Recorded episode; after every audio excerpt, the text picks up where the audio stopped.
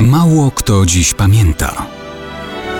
Datownik historyczny prezentuje Maciej Korkuć.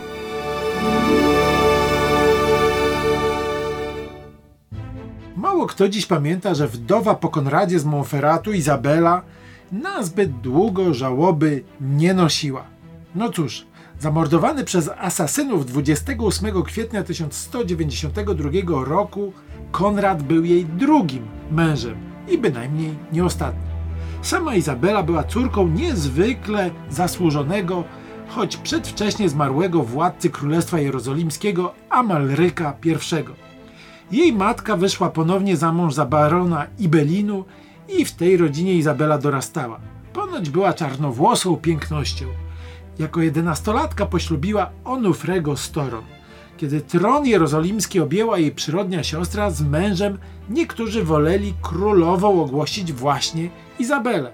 Małżeństwo z niezbyt ambitnym Onufrem zostało unieważnione, a Izabela stanęła ponownie na ślubnym kobiercu u boku podstarzałego już nieco bohatera obrony Tyru Konrada z Monferratu. Ostatecznie Izabela wspólnie wraz z mężem mieli zasiąść na tronie jerozolimskim, kiedy Konrad został zamordowany przez owych asasynów. Na wieść o tym błyskawicznie do Tyru podąża z Akki młody hrabia Henryk z Szampanii. Szybko zostaje uznany za najlepszego kandydata do ręki nie tak bardzo zrozpaczonej Izabeli. Hrabia Szampanii był młodym, a już cieszącym się dobrą sławą siostrzeńcem władców Francji i Anglii, co jednoznacznie wzmacniało jego pozycję jako nowej partii dla wdowy. I już trzeciego dnia po śmierci Konrada ogłoszono zaręczyny 21-letniej wdowy z Henrykiem. 5 maja, a więc tydzień po śmierci Konrada, odbył się huczny ślub w Akce. Tak się złożyło, że oboje w tym związku odnaleźli prawdziwe szczęście. Mieli trójkę dzieci. Izabela była królową, Henryk skromnie przyjął tytuł seniora Królestwa Jerozolimskiego.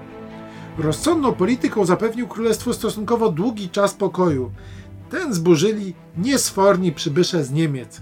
Henryk w przypadkowym wypadku zabił się wypadając z okna. Izabela, wciąż młoda wdowa, ponownie stanęła przed ołtarzem. Tym razem u boku króla Cypru Amalryka de Lusignan.